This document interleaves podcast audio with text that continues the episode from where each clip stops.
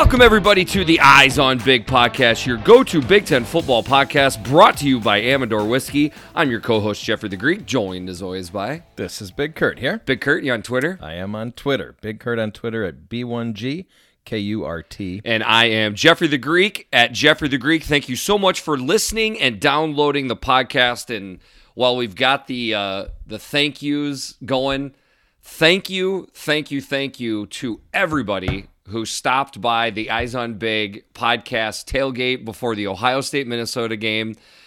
It was amazing. The Eyes on Big Tailgate, sponsored by Amador Whiskey. Correct. Yeah, it was a great turnout, first of all. I mean, it was what I expected, yet at some point when I was in the middle of it, I realized just how cool it was that it all came together and it was as good as you hoped it would be. I don't know if I'm explaining this well, but it was even then better than I hoped it would be. There's a lot of Big Ten fans hanging out, having a good time. I mean, it, and drinking good whiskey. I mean, the uh, shout out to to Brian and the Amador people for Brian being there and and helping it out, uh, helping out uh, people with the samples. There was people that um, I don't even know if they knew what the podcasts were, but they saw the Amador whiskey logo, Yeah. so that's enough for them. People can sniff out a free sample every now and then. Um, so that was fantastic. But I think you kind of already said it. It was like all of a sudden I just realized, oh, we have really cool listeners that have stopped by. And what do they want to do? They just want to talk about football and Big Ten football. And get a little lubed up from Amador. I know I did. It was, it was fantastic, man. Yeah, it's a good time. Um, Way to kick off the, the opening week, the first full week. first full week. Yeah, it's you great. can't get any better than that. Um, there are uh, a lot of people that stop by, uh, mostly Minnesota fans because of where we're geographically located for the uh, tailgate, obviously, but a nice mix of Ohio State fans as well. Um, you got a good feeling like not everybody that follows the podcast is on Twitter. You know, there was a Sure. lot of people there that aren't on Twitter that just listen to the podcast. So that's kind of a lesson I feel like I learned. Um, I don't know. I, I could just go on and on, but we can't name everybody and thank everybody individually. So I'm going to take the easier out and just not thank anybody specifically. Um, uh, I might say something that uh, one person said to me uh, later on the podcast. But again, awesome event. Couldn't do it without you, listeners. Thank you. Thank you. Thank you, thank you. All right. Let's get into the games. With that being said, we will get into the week one game. Rutgers was supposed to be the first game played on Thursday because of the inclement weather on the East Coast that got moved to Saturday. So, as it turns out, the aforementioned game is the first one to talk about this weekend. Ohio State 45, Minnesota 31. The Buckeyes with 495 yards of total offense to the Gophers 408. We saw ourselves a good football contest on Thursday night. Yeah, I thought both teams overall pretty much had a, a good showing for the night. Of course, the, the thing that I was most interested in right off the bat was just what was CJ Stroud going to look like, filling in for Justin Fields, you know, filling in for one of the greatest quarterbacks we've seen in Big Ten history. What was it going to look like? I mean, you know, certainly a step down For sure. but and he missed some throws. But then I'm I'm wondering also be, it was raining the whole time too, so I wonder if that played into it a little bit. But then he also made some freaking fantastic throws too. Um, yeah, like I feel like you have more of a critiquing eye. I think when you're when you're actually physically at the stadium, think like so. because you feel like you can see more of the open receivers. Yeah. like a play develops a little bit more. You can see what the play design was. And if there's an overthrow or something, it's a little bit more glaring. With that being said, we both kind of were like, uh oh, you know, Ohio State is, is adjusting to life without CJ Fields or uh, Justin, Justin uh, Fields, Justin yeah. Fields. So this is definitely not a knock against CJ Stroud. Nobody can fit into Right. those shoes and just seamlessly be Justin Fields. With that being said, he quote unquote struggled. He went 13 to 22 Sure. for 294 yards, four touchdowns, one bad pick. He actually had like 10 yards rushing. So he had over 300 yards of total offense and four touchdowns. Yeah, so obviously the stats look great. We did kind of indicate going into this game that that the uh, wide receivers were going to help him out a ton, and they certainly did in this game. Heck, the running backs helped him out pretty well too. Miyan Williams coming out party, only nine carries it took him to get to 125 yards with one really long touchdown to start out the scoring in the game. Chris Olave, one of the aforementioned receivers. I mean, we all know Chris Olave, and Chris Olave he looks as good in person as he does on your TV. I'll say that much. Four catches, 117 yards, two touchdowns. You just got a sense uh, partway dur- during the game, through the game, that Ryan Day said, okay, this isn't working. My quarterback can't do that, not ready to do that. And mm-hmm. he just went deeper into the playbook on where he needed to go. And Ryan Day did Ryan Day things. I mean, to me, I don't know if I'm overdoing it, but most of the credit goes to the play caller, play caller for Ohio State. Is that you fair? think so? Huh? I, I, I mean, obviously the talent that he gets to pick the plays for, you know, on the outside is definitely a part of it. Uh, but he leaned on the offensive line in the running game when he needed to, so he didn't get away from the rushing attack. Uh, but then dialing up some of the screens and stuff that were the biggest plays in the game. I mean, it was the, incredible. That TreVeyon Henderson play. I mean, 70 yard touchdown. He had one reception on the game. He didn't run it a whole lot. He only ran twice which was weird. I remember during the game thinking that was him a lot of times when Williams was running the ball. I correct, think. correct. We were confused on that. Yeah, yeah, we we're, a long ways up. yeah, it, it, they, they were a little bit nosebleedy those seats, but as it worked out, perfect because the big jumbotron was at our back. The rain yeah. was coming down at an angle. We got to stay dry. Now that is not to completely gloss over the effort that the Minnesota Gophers put up Thursday night for their hometown crowd. They they were in control of that game pretty much the entire second and big chunks of the third quarter. They got a big old offensive line. We've heard about how big yeah. the offensive line is. Guess what? That big old offensive line was leaning on the Buckeye front seven, and they gave them all they could handle. Yeah, I mean, leaning on it to the tune of Mo Ibrahim, 30 carries for 163 yards. Unfortunately, goes out of the game with that horrible look like Achilles injury. Did you watch the replay, yeah, by the way? I did. Did you see like yes. how his how his mm-hmm. his his leg just kind of shuddered when it happened? Like I, I feel like maybe I didn't hear from Badger fans a whole bunch, but I felt like obviously Minnesota fans, Iowa fans, Nebraska fans, Ohio State fans, everybody that saw the injury, especially after seeing the performance of of Mo Ibrahim you know, on the big stage on Thursday night, I think it just kind of gutted everybody for how bad they felt for Mo Ibrahim. Um, when I saw Minnesota fans after the game, they were dejected. Um, a little bit because of the game, obviously, but mostly because of Mo Ibrahim. I ran into my buddy Ryan, and the first thing he said to me is, "Why can't we have nice things?" And I know that feeling. I, I honestly, I, my heart goes out for Mo, but to a certain degree Gopher fans as well. Right. So speaking of Minnesota playing well, like you said in the middle of the game, they were eight of fourteen on third down, which kept them in this game a lot. Before this game, I said I was so I've been on this emotional roller coaster with the Gopher wide receivers, and so I. I, kind of went from having confidence to not having confidence. I said, "Oh, with with CAB out, they need one to two guys to step up big time. We got that in this game. And and it's crazy because so Dylan Wright, it was the coming out party for him. His stats didn't wind up being as big as they sure. seemed in the game. Five catches, 57 yards, that really awesome red zone touchdown. When I was at the scrimmage two, two and a half weeks ago, whatever it was, Dylan Wright never saw the field with mm. the uh, first team offense. My take was that he wasn't grasping the offense, but after uh, uh, um, Chris Autman Bell went out – my thought process now is they realized Dylan Wright was their new number one most important person on the offense. I think they held him out of the scrimmage to keep him healthy, or at least, or they just forced him into action and said, Dylan, it's your time whether you're ready or not. I don't know yeah. what the backdrop was, but I'll say this much. Dylan Wright put on a little bit of a show. He did, and Daniel Jackson looked really good too. And they discovered that you can throw to the tight ends. A Brevin, little bit. Brevin Spann-Ford had three catches on Correct. the game too. So it was it was nice to see them uh, use these other wide receivers, and I'm I'm really encouraged for when CAB does come back into the lineup. Yes, I think there could be a little bit better pass catchers, certainly than I gave him credit for before the season.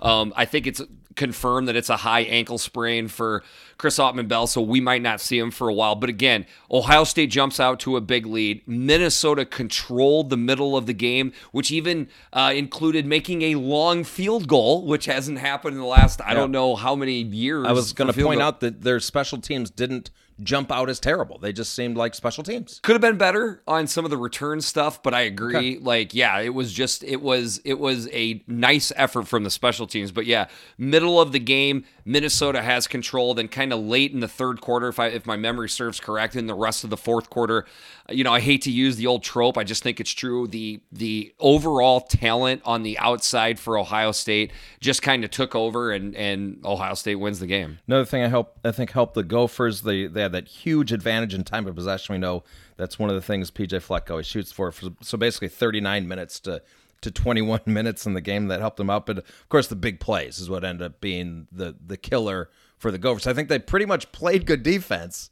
Except for all those big plays, I mean, that- which means they didn't play great defense, but still, you know what I'm saying? Right, and and obviously the thought process that we kind of touched on the last podcast was one of the things you would think you would want to do as the Minnesota defensive coordinator Joe Rossi is just go right after a really young quarterback and and see if you can pressure him. That seemed to be the game plan to me. But what happens when you don't get to the quarterback or, or the right play call is called?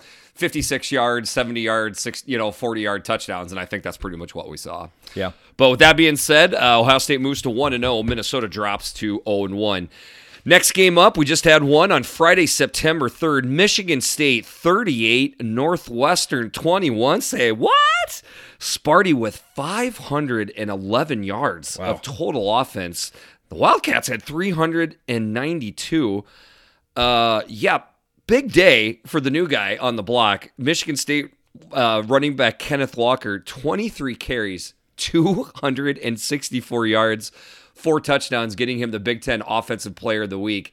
Yowzer, right from the start, taking one to the house and really play. did not stop the rest, No. yeah, rest of the game. Yeah, I guess the first thing I want to say is that the Michigan State offense looked competent. It looked like a real, honest to God, productive offense, which we haven't seen in a while. I Dude, mean, it- I'm, I'm trying. I'm not trying to insult them. I'm just saying, like that jumped out. I'm like, whoa, we've got a team here. I would think that Michigan State fans would hear you say that and not be upset. I think they would hear you say that and they would be nodding their head very Yeah. aggressively because it is. It's just been so long that an explosive Michigan State offense has has that we've been able to t- uh, take a look at an explosive Michigan State offense. I think you even saw it when they had crowd shots of Michigan State and you their fans were like flabbergasted. They were just Yeah. stunned at what happened. But that wasn't his only impressive carry. He- dude, he was all over the field. I mean, cuts, showing quickness, showing um, um, top line speed. I don't think he's going to run for 264 yards of offense every week, but I don't know. Sometimes you see this out of running backs. That first big game of the year feeds into a big season the rest Yeah. of the year. We, we will see how big of a player Kenneth Walker is in the Big Ten race for the rest of the year. And this is a big part of why I didn't have a lot of faith in Michigan State. Is the roster was so unknown. He's the tra- he's the transfer from Wake Forest. We did, we just didn't really know how he was going to fit in this offense. Payton Thorne didn't look great, but No. he looked serviceable. He Right. looked good enough to get the job done and just let his I mean, I- offensive line and running game take There you over. go. I was just gonna say, like, I, I really don't think it was that much where Payton Thorne. It's just that he didn't. He there was not a big need for him to make plays at that point. Sure. Stay out of your own and Yeah. your own team's way. Don't make the mistake. So you got to give him credit for that. By the way, I give you credit. You called that Payton Thorne would be the starting Yeah. quarterback. Did you have some insider information you were holding out on, or was just a gut feeling that you? It's more like I was just cheering for him. Okay, all right. So good job. Um, uh, Jalen Reed, pretty nice day too. Five catches, sixty-four yards. Um, I was thinking to myself, wow, when is the last time Northwestern, a Northwestern defense, has given up that much rushing? Okay. Or, Okay. or just uh, total yards in general, 511 yards, but then they give it 326 rushing. So, Right. Okay, so I need to guess, huh? How long? Okay, it's kind of a trick question. Oh, See, see oh, it was probably 2019, wasn't it? It was, it was it was almost the last time they were on the field. Remember that uh, running back Trey Sermon? Oh yeah, of course. like it was kind of Chappie and I were having a DM message on. He's like, uh, well, actually, it just happened. I, but anyways, like, Do you know the total from that game? I I don't, not off the top of my head. I didn't look it was up. it more though? I think it was about the same. Would Okay. be. But anyways, this was kind of a different deal. Like Trey Sermon got those yards because Northwestern very uh, uh, um, intelligently dropped basically seven or eight back in coverage the Sure. whole time to Yep. stop Justin Fields from just passing around. That's obviously what led to the Trey Sermon rushing yards. In this case, this was a base Northwestern defense that just could not locate the running back. Um, even in that long, thick Northwestern grass, he was still sprinting around. Like it just was not as athletic looking Northwestern defense that and crisp defense that we've seen. I'm not trying to make too big of a bigger deal out of this than it is, but this is the first time this defense has been on the field with a different defensive So, yeah, coordinator. right. There's got to be a little bit of a drop in confidence out of Northwestern fans. I mean, yeah, drop in confidence, but then at the same time, are do you get a little bit of a pass for it being game one? Uh, if I'm a Northwestern fan, just give it a little time here. I definitely think so. I mean, I still have uh, uh, faith that Pat Fitzgerald and, and this very well coached, intelligent defense is going to pick things up a little bit. By the way, I have to point out 8.8 uh, yards per carry. It's insane. 8.8. Yeah. Northwestern defense, That's insane. and it's not like it was just a handful of carries. No, that's the thing. Like 37 it, ca- carries. the way this rushing attack hit Northwestern was a different flavor compared to Ohio State.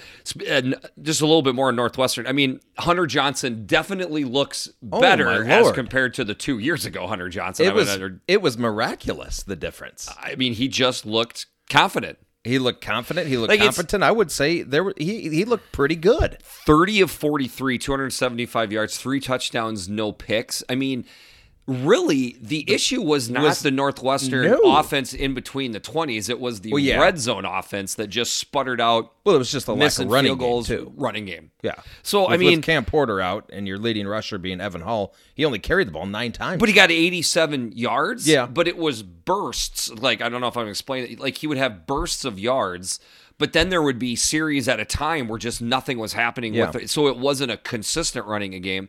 So, like, I came well, out. his long was forty nine. Correct. So, I mean- that's half the yards right Yeah. there, um, or over half. So, but that's my point. Like the consistency wasn't there. There Uh-huh. was there was pockets of offense for Northwestern, but not enough in the uh, uh, red zone, and that's that's why you get the the the big loss out of Northwestern. So another one I want to talk about for Northwestern was wide receiver Bryce Kirtz. He had a solid game. We're wondering who who were going to be the targets. Seven catches for 80 yards. Um, this, so another thing, keep in mind, Northwestern's a slow starting team. It's true. It's a good point. That they do this most years, where Yeah. they have a stinker early on in the year. The only thing that's weird about it is it's a the way it- conference game. Yeah, So but- you you start zero and one in league play, And the way it looked. right. We're Right. used to it being Duke, you know, or somebody like that. Well, that yeah, just used to doesn't it- make any difference. But we're we're not used to them giving up 326 yards rushing and then only running for 117 on the by their own right. So- so- and then having six penalties as well. penalties as well. another- it's another good point. Yeah. And and kind of, you know, special teams miscues too. Another thing that you just don't expect out of Northwestern. So I guess in the end, another slow Northwestern start, but with a little bit of different flavor as compared to Yeah. previous years, right? Uh, so with the win, Michigan State moves to one and zero. Northwestern goes to zero and one. That brings up our full slate of games for Saturday, September 4th. We had eight games, uh, which was pretty tough to keep on track of all of them, uh, especially with Rutgers, you know, slipping in there. We'll kind of try to go chronologically as much as we can. Michigan, 47, Western Michigan, 14. That was my under and my double barrel lock of the week. So I'm Nice. 1 and 0 in my double barrels. Pretty happy about that. The Wolver- Wolverines with a robust 551 yards of total offense to the Broncos 317. The first note I would say is whenever Michigan play plays directional Michigan U, there's a way that you expect it to look. I believe that's how it looked on Saturday morning. Yeah, I had a friend in for for the weekend. We sat on the couch all weekend and just ate pizza and drank and watched football. It was fantastic. And he asked me, "What do you need to see from Michigan to to regain your confidence in them for this season?" I'm Great like, question, Pete. "Yeah, Pete." And so I says, "Well, I want to see fifty something to single digit final score." And it, it You're didn't- darn close. Well, it didn't come out to that, but it certainly seemed like it, it was really. They and that's beat a, that that's bad. a high water mark that you put out there, but they almost hit it. Well, they almost hit, and they, and they could have hit it. I mean, Yeah. they were taking starters out like crazy in the second half. This this was an absolute beatdown from It was the start. It was. I mean, Michigan State A lot of big rushing yards. How about Michigan? 335 yards rushing out of Michigan. That's the most rushing uh, total they've had in five years. Uh, Blake Corum, 111 yards. Hassan Haskins, 70 yards. And how about AJ Henning, the wide receiver? One carry, 74 yards rushing. Okay, so I'm always talking about the lack of explosive plays for Michigan offensively. They had explosive plays from Blake Corum. They had it from Ronnie Bell, which, by the way, that one-handed catch, it looked like a catch to me. I don't Yep, know how that yep. wasn't. AJ Henning, and then you mentioned Hassan Haskins. I saw it. I finally started seeing it this game. Now, unfortunately, Ronnie Bell left this game. Yeah, that's another- too bad. Another I- guy leaving the a game with an injury, so hopefully he's okay. But it looked like it might be kind of serious. Yeah, the, the the first kind of whispers I've seen on Twitter and heard on Big Ten Network was not very encouraging. Yeah. I, I hope he's okay. Um, Daylen Baldwin also one catch, 69 yards and a touchdown. So yeah, there was explosive plays all over the place. Cade McNamara, you know, kind of along the same lines as what we mentioned before. Wasn't much needed from him. So much was happening Right. in the rushing attack. It was pretty much don't screw it up. So how about going nine for 11, 136 yards, two touchdowns and no picks? I mean, for 11 attempts, you can't, you can't get much better No, than he, that. He was solid, and even when JJ McCarthy came in, he looked great. He looked good. boy. He's got He- an arm. Okay, you saw it. He's got a cannon. Okay, I, Yeah. I, that was one of the things I was most excited to get your take on. So Oh, okay. you, you saw it too. Oh, I was impressed. okay. yeah. I mean, there's still more decision making stuff that we just don't know about yet. That we got to see how that goes. I mean, that, you know, that but that pass across the field that he dropped over that defensive back right to the wide receiver that was Dude. beautiful. dude, he's got a little bit of magician for touch for his arm. So And by the way, Western mission scored on their first drive and then a garbage touchdown on their last drive, and they did nothing in between that. correct. It was there was- was there was. 88% of the talent was on one team that I saw in the field at any given Yeah, time. so we talked- defense looked good too. I mean, we're mostly talking about the offense here, but I thought all three levels of the defense looked good. Yeah, too. I was going to say Mike Macdonald, his first game too, and it didn't look like it. They came right out of the gate and looked Yeah. fantastic. And I tell you what's crazy. I mean, we were, we're not going to do a deep dive, but you look at Michigan's schedule, right? And then suddenly Washington, who gets beat by Montana. Yeah. Now suddenly you look at the first month of Michigan's schedule, they could get off to a pretty hot start. They could. Yeah. And they kept Kaleb Eleby in check. We talked about what a good quarterback he is for Western Michigan. Vincent Gray, he looked really good after kind of a down year last year. They only gave up two runs of 10 yards or more. Fantastic. All around for Michigan. Michigan. Well done. You look like Michigan. And, Congratulations. and now I can start to see what all these Michigan fans have been trying to convince me of. Maybe, maybe. Correct. Yeah. We, I want a little bit more consistency on Sure. the offense. I, I still have. I I continue to have faith in the defense. I, I will want to see more consistency, which you'll get next week. By the way, Washington has some issues on offense, but their defense is still pretty good. So it's still going to be kind of an interesting matchup. Just Western Michigan, but a good start. Absolutely. Hey, in in the end, whoever's on your schedule, you can't control that as a player and coach for the most part. So when you see a Western Michigan, you should beat them something like I don't know, forty-seven to fourteen, and you did it. You pulled it off. So next game up, Nebraska fifty-two, Fordham seven. I had fifty-two to ten in my predictions. Really? I was a field goal off. I what did I have? 45 to 17. 45 to 17. Huskers with 633 yards of total offense to the poor Rams 292. So pretty balanced attack for Nebraska. 329 yards rushing, 304 yards passing. 2 a.m. 17 to 23, 254 yards passing and a touchdown. Eight carries for 33 yards and two touchdowns. I don't know. I still think eight's too much for him to carry in a game like this. Maybe Yeah. just get it to like three or four. But Okay, I agree. But here's what I do like Markese Stepp, 18 carries, 101 yards to lead the team. Yes. A running back led the team in rushing. I probably Now- should have done some sort of questions to my to a Nebraska follower, but like I don't know when's the last time a running back is literally was it was it maybe Rutgers at the end of the year last year? I think that's what it was. Okay. But out of the last, I don't know, I'm just going to say 12 games. I don't know how many games have been rushing attack led by a running back. Now, the one thing I would point out though, the next three rushers. I was going to say it if you want. Okay. Uh, Smothers, wide receiver Toure, and another quarterback, obviously with Adrian Martinez. Then we had to get all the way down to the fourth and fifth guys, and that was uh, Sevion Morrison. Nine carries for only 31 yards, which is a 3.4 yard average. He did have the two touchdowns. Marvin Scott, 30 yards on six carries. Um, it the, so the total rushing yards 329 is very good, but against Fordham, I, I would have liked to have seen an even higher percentage in yards per carry strictly out of the running backs. the running Or- backs. Is that okay? Yeah. I didn't know if I was nitpicking there a little bit. but- No, I mean, I guess it's like it's a step in the right direction, but you still want a little more. That is fair. Okay. And Samori Toure, another big da- name, uh, eight catches, 133 yards, didn't get in the end zone, but he's obviously a What- big part of the Nebraska offense. He did get in the end zone, rushing the ball, three carries, 35 yards, and one touchdown. yes, that too. Yes, okay, just not- didn't not- get in receiving. receiving. So, so- I don't know how much we can really learn from this game Not itself, much, but because right. here's what really happened: is they started out slow, and the defense kind of sparked them back into the game. They had J.J. Domann with an interception. Uh, Jojo, I'm sorry, Jojo Domann with the interception. Marquel Dismuke blocks that field goal. You have two interceptions by Deontai Williams. So th- I think you kind of called it, by the way. You said watch out for the letdown after the Illinois game and slow start. Yeah. I think that's pretty much what we saw. But then you saw their defense take over, and then then the whole team got shifted into gear and was fine. Um, they had so they had four fumbles. Is that right? Yeah, Um, sounds right. Nebraska had four fumbles in the game, That's, uh, but they only but they only gave up two. But my point is that's a little sloppiness. But the good news, only two penalties. Correct. And they weren't back-breaking penalties. Not that Right. I, don't, I don't know if you would have noticed so much against Fordham, but I wouldn't say it was as impressive of a dominating performance as you would hope it would be and what the score would indicate. There's still a little bit of work to do on the offensive side of the ball. I still I still have faith in the defense though. There's nothing I saw on Saturday that that has that has any concern for the defense. Fair enough. Fair enough. The defense looks great. Little more out of the running game from the running backs, and just take care of the football. Correct. So with the win, Nebraska goes to one and one, and Scott Frost celebrates by walking off the field with his family. Hmm, interesting.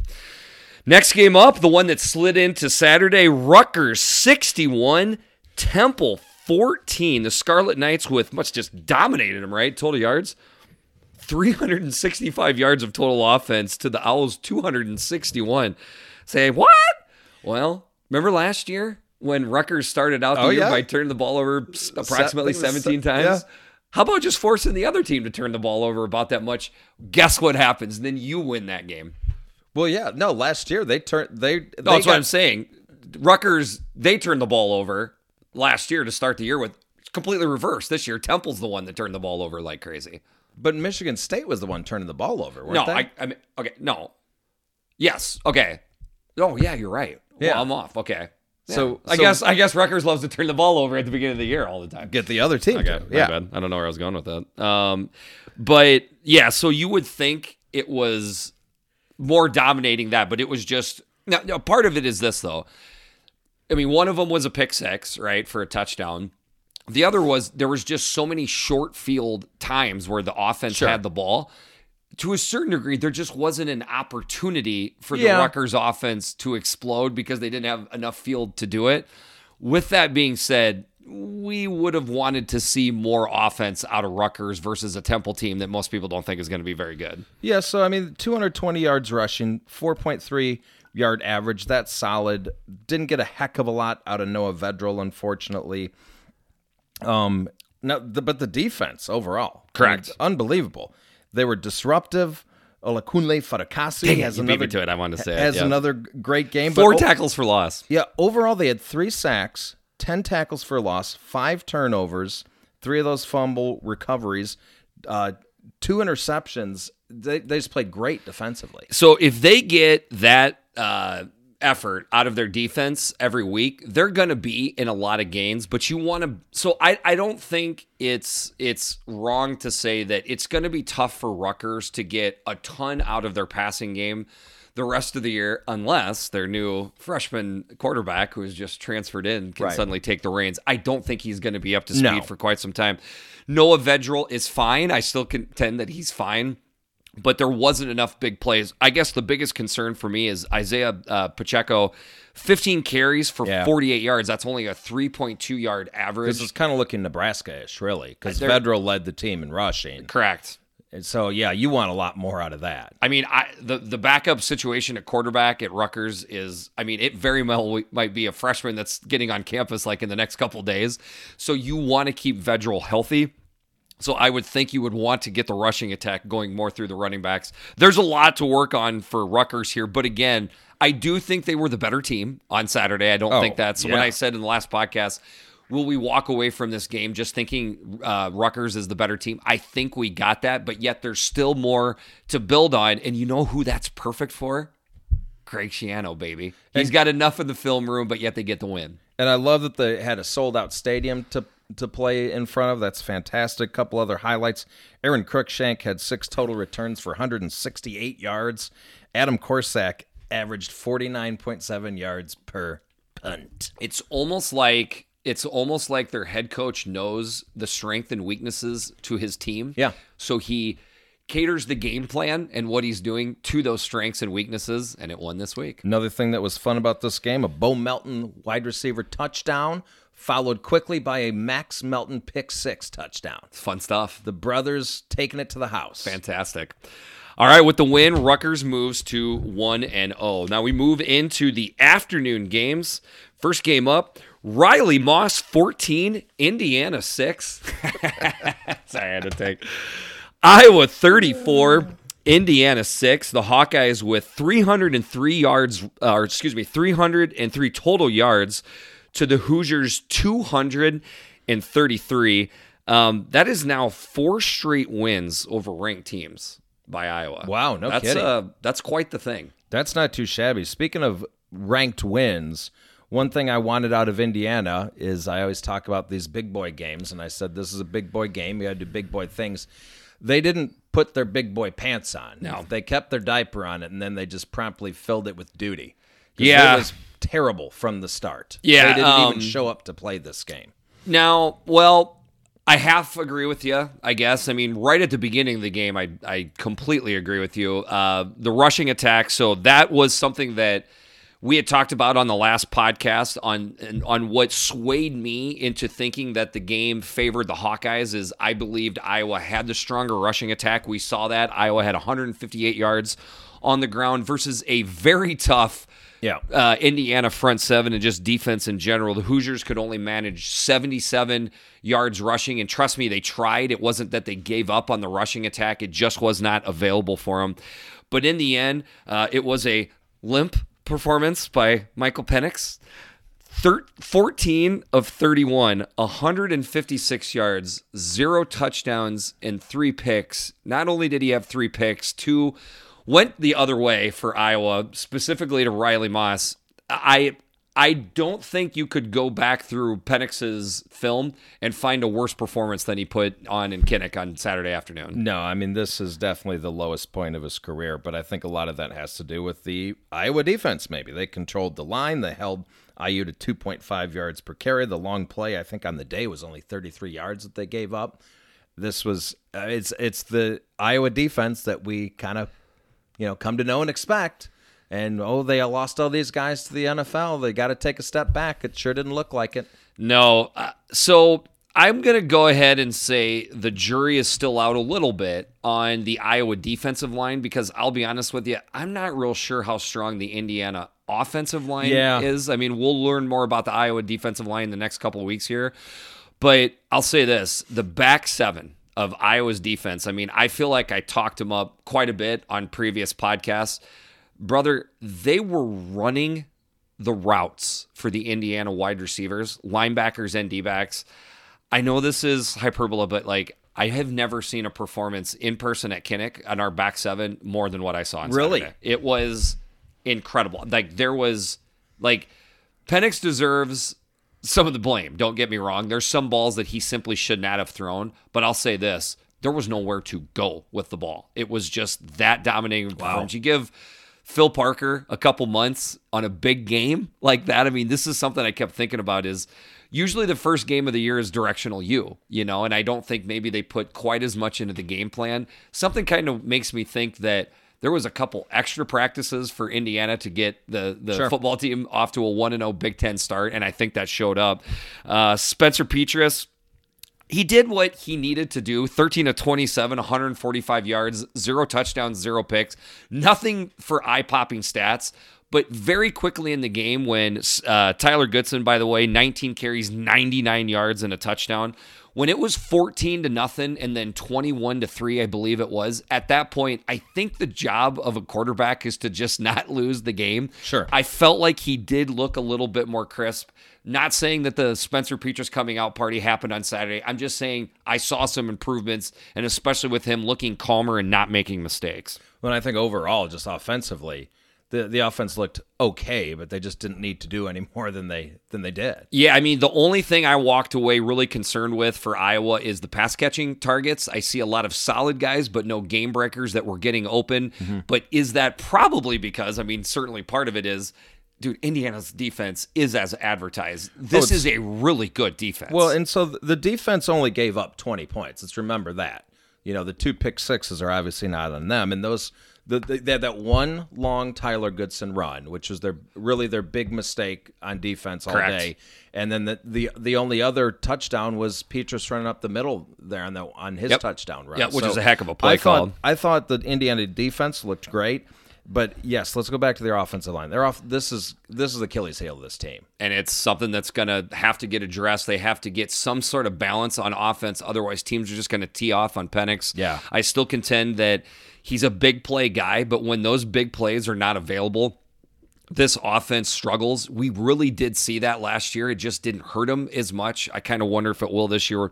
With that being said, I came away definitely convinced that Iowa is better than Indiana. I don't think they're 28 points better than No. Indiana. It's probably closer to 10 to 14 points, but it but Indiana definitely is going to have to step it up on the field. They're also going to have to step it up in the equipment room, seeing as all the freshmen's jerseys were spelled Indiana instead of Wait, Indiana. was it all the freshmen? I, I, I don't know if it was all, but it was enough to, to get people's um, credit. Or, Wow. or- or- I don't know how you let that slip by. I don't know. That's that's Indinia. tough to do. Indinia, right? Yep. It said Indinia. right. By the way, since we love punting so much, Tory Taylor averaged 49 and a half on his punts. I tell you what, it was 49 and a half. And brother, it was, I mean, we are talking yards away from being an even higher average because he dropped three punts. Like, like in one was like, I'm going to say on the one and a half yard line. It, it just popped straight back like a wedge. Okay. Uh, no, that one was right in the end zone. It popped straight back in a wedge and just died. Yeah. If that thing would have landed on the one and a half Okay. yard line, it would have landed. It would have finished on the three. Right. And he had another one just like that. He was almost dialed in. It- both those punts were right in front of my brother and I. It was it was gorgeous. How many Almost. how, how many minutes on average do we talk about punting? Not enough. Not enough. Let's just keep going. And whatever it is, it's that many more than any other podcast out there. And I think we should be proud of that. I think so. All right, we will take a break real quick to hear from our sponsor. The Eyes on Big podcast is sponsored by the Amador Whiskey Company. Our unique process takes the highest quality Kentucky bourbon and finishes in California wine barrels. This double barrel aging technique creates characteristics from the individual barrels that are blended together to make an exceptional whiskey. Perfect sipped neat or in your favorite bourbon cocktail, Amador is the perfect go to this fall on game day. Amador whiskey, born in Kentucky raised in California. All right, moving on throughout the afternoon. Oregon, or excuse me, Purdue 30, Oregon State 21. Purdue with 401 yards of total offense to the Beavers, 363. We got a big day out of Jake Plummer. We did get a big day out of Jake Plummer, which is kind of what you expect. Yep. You usually expect a big Whoever, day. whoever the quarterback is, I think you could pretty much just interchange them. The stats probably would have been pretty similar. And you expect David Bell to have a big day, and I'm getting to the point where I'm starting to just expect Zander Horvath to have pretty big days. He did pretty well as well. But I think most importantly, the defense looked better. It did look better. Yeah. So my biggest takeaway was the the Purdue quarterbacks kind of went back to being Purdue quarterbacks. I mean, Jake Plummer, 29 of 41, 314 yards, two touchdowns, no picks. Um, now, out of 401 yards rushing, only 88, or excuse me, 401 yards of total offense, only 88 came from the rushing. That's what we're used to, right? Now, okay, we don't know how good these teams are going to be, but again, we talked about in the last podcast. This wasn't just a bad Oregon State rushing defense last year; it was like abysmal. You're right. So, if I'm a Purdue fan, I'm either thinking, okay, my head coach was very confident in the rushing attack and didn't need to lean on it. That's really glass half full. Or you better hope that Oregon State really is much improved on their rushing attack because it, it was not an explosive rushing attack again. No, they they only averaged 2.7 yards per carry. Maybe it doesn't mean matter that much sometimes, but you know, especially earlier in the year. I mean, especially when you got David Bell going eight for 134 yards. So David Bell doing David Bell things. So good win for Purdue. They needed something in the good feels department to Yeah. get the year off going. So a 30 to 21 victory definitely helps do that. It's a power five win. Okay, so that's good. Good for the conference, good for Purdue. This is what you wanted to see. I just I kind of wonder how much we learned from Purdue in this game. Is that fair? Yeah, I mean, like I said, I, I learned that their defense is improving. Their offensive line still has a long way to go. Obviously, the ru- the running part, but they gave up nine tackles for loss as well. It's just they've got they've got pro- the whole state of Indiana and the Big Ten has problems on the offensive line. That's a very good point. I I if I'm a Purdue fan, I just I hope Oregon State is going to wind up being a lot punchier than what we think they're going to be because if not, this was actually somewhat of a lackluster performance on the offense. Fair?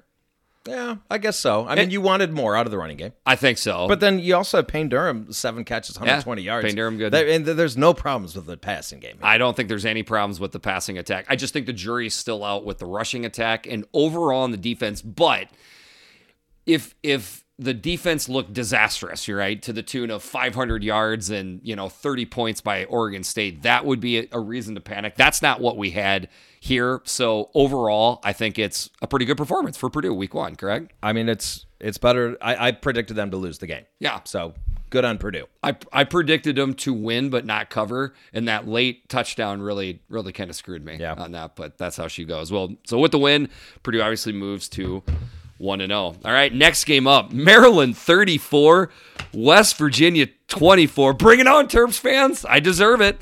Terps with four hundred and ninety six yards of total offense to the Mountaineers three hundred and twenty five yards. That's a that's a power five offense right there. I I I think Helen Michelle has me convinced. I'm saying I'm changing my pick, ten and two for the Terps this year.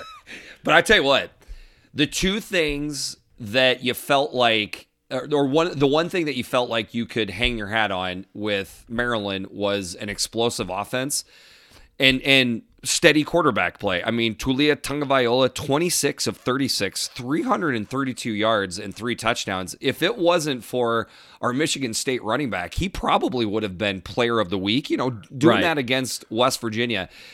He uh, was dropping dimes out there. Absolutely, he looked great. And by the way, this is the, the good sign here is this is how Locks likes to run his offense. Big plays, huge touchdowns. We saw the all over the field. We saw Dontay Demus had a big touchdown. Rakim Jarrett had one. Uh, the, the big bruising running back. Um, they have a little thunder and lightning thing going on in the in the backfield right now. I mean, check out these this consistency out of their stars. Running back Tayon Fleet Davis, 123 yards of total offense. Wide receiver Dontay Demus, 133 yards of total offense. Uh, wide receiver Rakim Jarrett, 122 yards of total offense. Demus and Rakim Jarrett both with a touchdown. All the big stars that we talked about before the, the year, they all showed up on Absolutely. Saturday afternoon. So Isaiah Jacobs is whose name I was looking for. He's the bruiser with him and Tayon Fleet Davis, the thunder and lightning thing going on there. So they also had four turnovers to zero, Correct. which is great. Correct. I mean they they they played fairly clean, five penalties, 39 yards.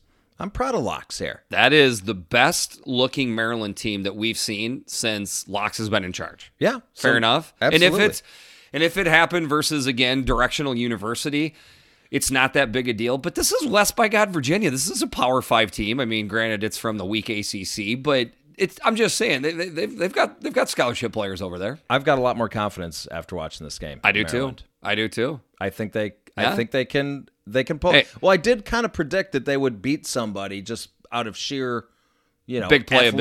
athleticism. Right. So we saw that. We saw that. I Yeah. think I think they can beat more than somebody. They can beat and a couple and to all Maryland few. fans to, that are attacking me on Twitter, um, I am not one to shriek away from when I'm wrong. If I am wrong about Maryland and they wind up winning five, six, seven, eight games, you're gonna hear me every week say I was wrong on Maryland. Week one into the season, I was wrong on Maryland. I picked them four and eight. Okay. We'll see. So I want to, a couple other things. The defense played pretty well. Pretty darn overall. good. Jakorian Bennett had that big interception in the end zone in the fourth quarter, and then so I liked that. But then I liked that Maryland was able to run the ball, like run the clock out at the end, control the ball, and run the clock. That was impressive. Smart football.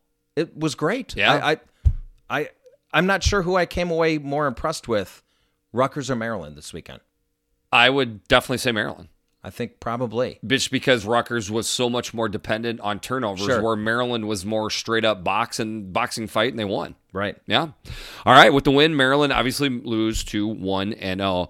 Next one up, Illinois 30, UTSA 37. The Illini with 412 offense yards of offense, which is pretty good.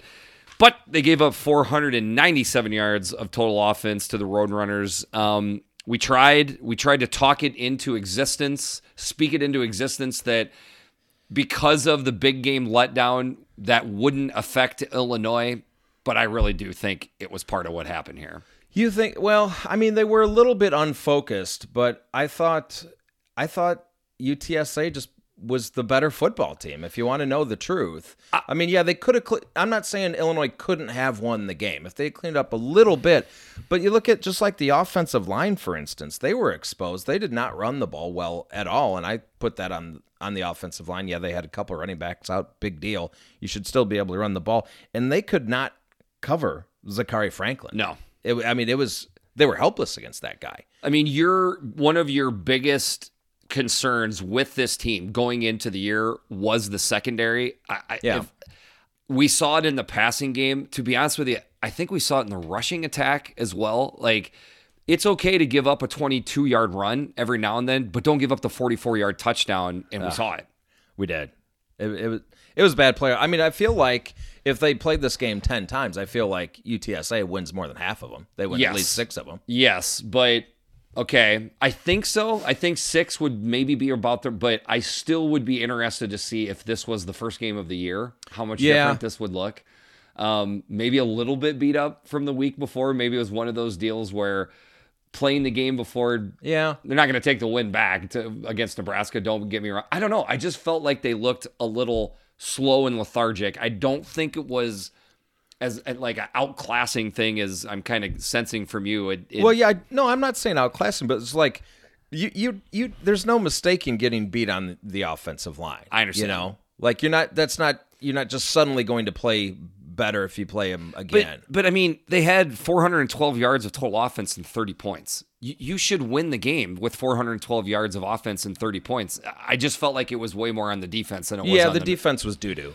I mean, Artur pretty much- 22 of 42, 266 yards, three touchdowns. Yeah, but that was a lot of that was when they were playing from behind. Garbage, but still, I mean, mean, didn't he- hurt him. It, it wasn't like he was abysmal. No, he wasn't abysmal. And to be, uh, you know, a couple things I want to point Juice out. point oh, baby. Yeah. Eight catches, 101 yards. I mean, this guy's legit. he is 100% legit. and then Daniel Barker, who by the way had zero catches the first game, but it doesn't mean he had a bad game because he was he did excellent blocking in that game. He had five catches, seventy four yards, and two big touchdowns. It was great to see that. And then Deuce Spann again had that big catch against Nebraska Yep. for about a forty five yarder down the line, and he catches one again down the sideline for a touchdown this time. They've, Yeah. they've found a playmaker out there, which is great because they lost Brian Hightower probably seems like for the year maybe. right. So some good things there, but yeah, that the defense was putrid. It was bad. Yeah, they They, they took they took a step back. Like it looked like, I mean, this the, the look that Beetle was given on the sideline was one that I don't know. I feel like Wisconsin fans didn't like by the end. He, he didn't look like he had answers, of course, but I mean, this was his second game back. I mean, he's still learning his team right now. I think that's fair to say. I, I guess what I'm saying is, I just don't think it's. I don't. I, don't- I think it would be silly to just completely write off Illinois because of this game. Yeah. UTSA is a team that could wind up winning like eight, nine, ten games in their division. And Illinois is a team that's mostly predicted to miss a bowl. Yeah. And they had a chance to tie the game up at the end of the game. I mean, it was it was pretty close. I almost so this game like okay. So you have two teams here. You have you have Illinois with a bunch of players back from a bad Big 10 team.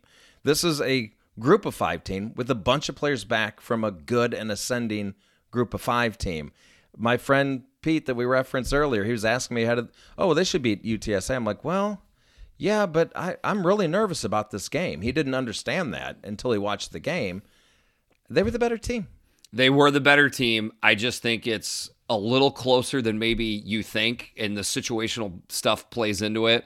It's going to come on to Illinois now to see how they respond from this to see if they can get back playing better football. And by the way, yes, they gave up 216 yards rushing, but that was on 50 attempts. It's not like they were getting gashed in the running game. No. And that's a really good running back. Sincere McCormick, they did give up that long run to the other running back, but I think they did okay on him, and then they just got freaking exposed in the in the passing game. Correct. Yep. So with the loss, Illinois moves to one and one on the year. That brings us to the Big Ten game of the week. This is all the way back at 11 o'clock a.m. Penn State 16, Wisconsin 10. The Nittany Lions with 297 yards of total offense to the Badgers 359. Um, this was a defensive battle from the get go. This was an awesome game to kick off Saturday, I thought. Thank you. You know, I don't want to go deep down the path, but it was incredible. Our our friend maybe has the initials BG. Uh, boy, that Clemson Georgia game. That's all about great athletes on the defense. But the Penn State Wisconsin game, you know, just bad offenses. That's all it was. Bad offenses. Did he actually say that? Yes, he did. Oh, wow. I mean, it just it never ends. So Perk and I and a couple other people, uh, you know, we went at him. But anyways, do I think that some some issues on offense happened here and there? Yes, I definitely do think that's the case. Okay.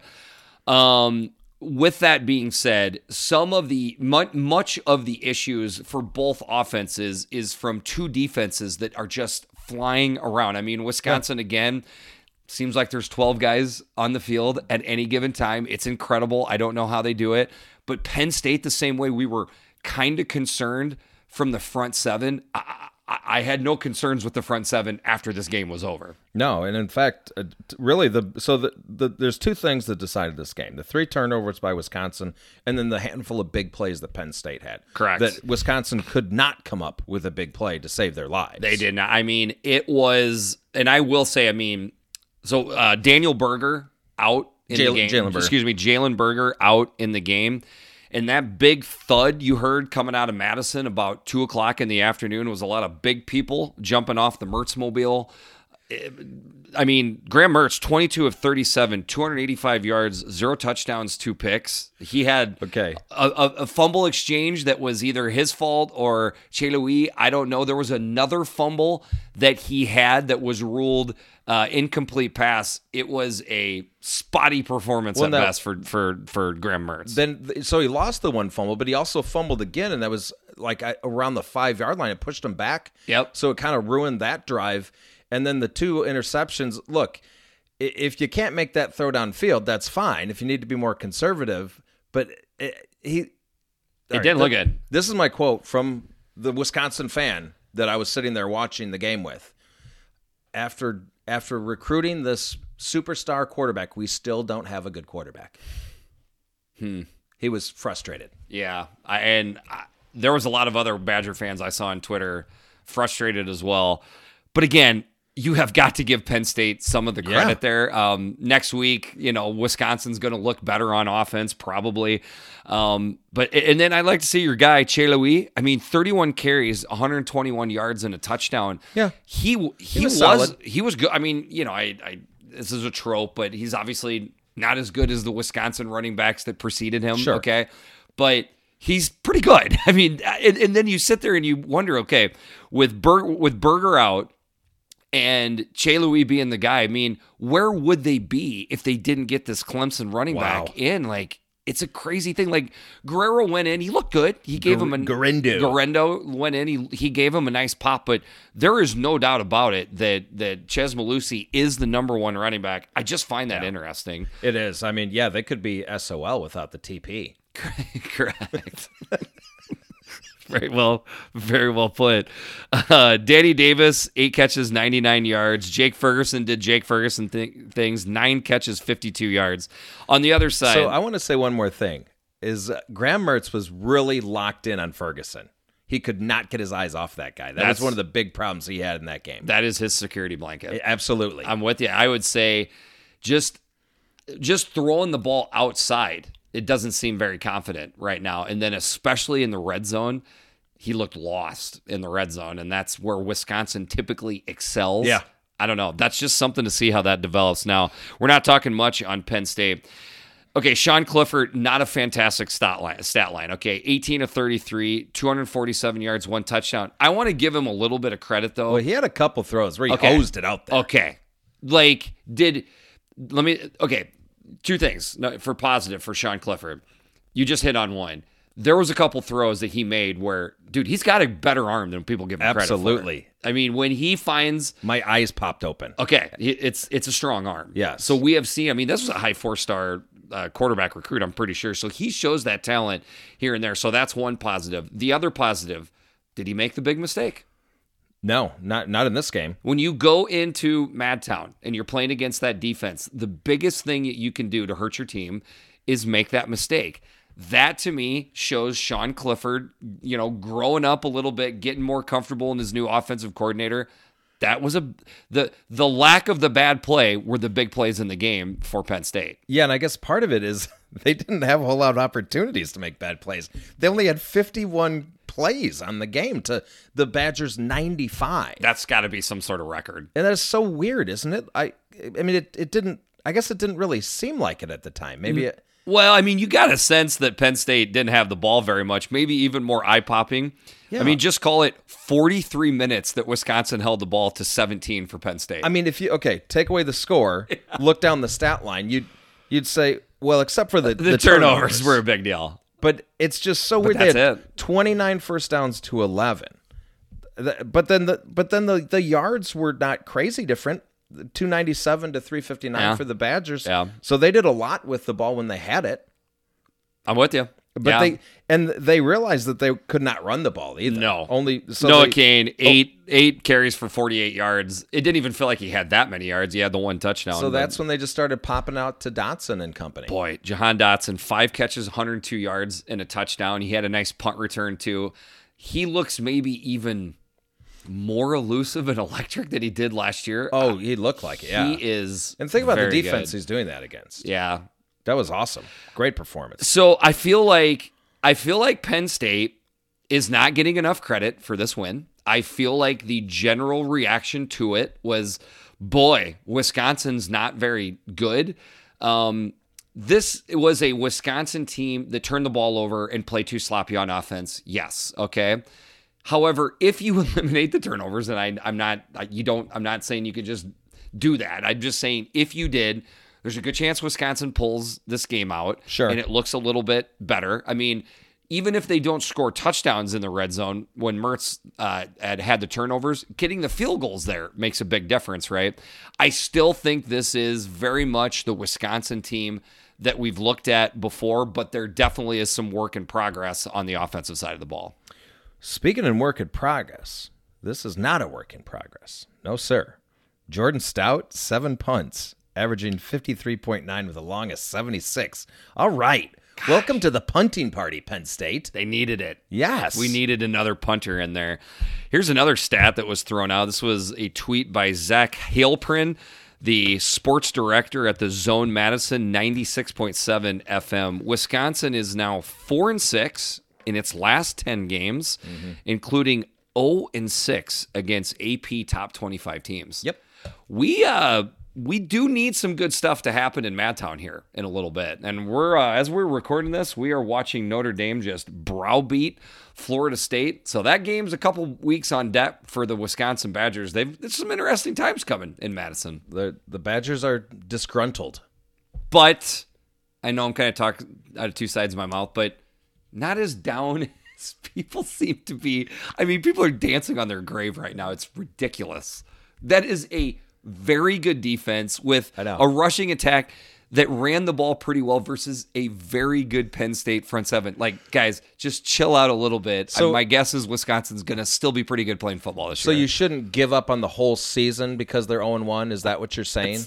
just a little bit of a life lesson in there. Okay. Like even if let's say that knocks them out of the college football playoff, should you just stop watching them? It's not it's not how I roll, but I Okay. I wouldn't pretend to tell you the listener how you're supposed to. I think. just I've I know somebody that has that that sentiment right now. okay. All right. All right. a Badgers fan. He's just the season's over. Season is not over, but they got some work to do. They do. Okay. With the win, Penn State moves to 1 and 0. Wisconsin obviously falls to 0 and 1. So last thing I want to say with the podcast and in the last for an 8-day period I got five live football contests, right? My nephew's high school game that you went to with me, Nebraska at Illinois. Yes, sir. That you went to me. Ohio State at Minnesota that you went to me. Traveled down, watched my nephew play his second Hmm. high school game, and then Indiana at Iowa. That was five live football contests in eight days. That's pretty good. It was fantastic. And here's the thing: was their excitement? Well, how was the excitement at the stadiums? Unreal. How was the excitement at the tailgates? Not just ours here in Minnesota, but Right. my tailgate down in Iowa City. Unreal. Probably the drunkest, like the highest blood alcohol content I've seen at our tailgate in years. Really? Okay. Yes. And then the excitement coming through your TV screen, it's unreal. You know, it's not just good enough to just exist. You got to live. And I live for college football. You live for college football. We need this sport. This is a big part of our lives. Don't feel guilty about how No. much you enjoyed watching the games. And if you were lucky enough to go to one of these games, keep fighting to go to these games. This is a part of us, this is in our DNA And go and enjoy it. don't let anybody make you feel guilty for it. No. I mean, at the beginning of the Iowa game, I'm sitting with my brother, Darren the American. They did back in black, timed it out perfectly.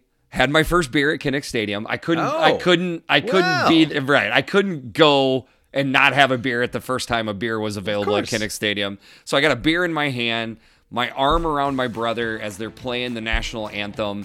Did I tear up and cry? No, but was I feeling a little dusty?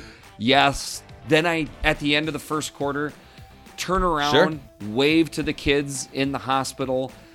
I needed it. My brother needed it. The other 70,000 people in Kinnick Stadium needed it. The players, the coaches, the kids. It's important. We need that stuff. Life is about more than existing. I am Jeffrey the Greek. I am Big Kurt. This has been the Eyes on Big podcast brought to you by Amador Whiskey. We will talk to you soon.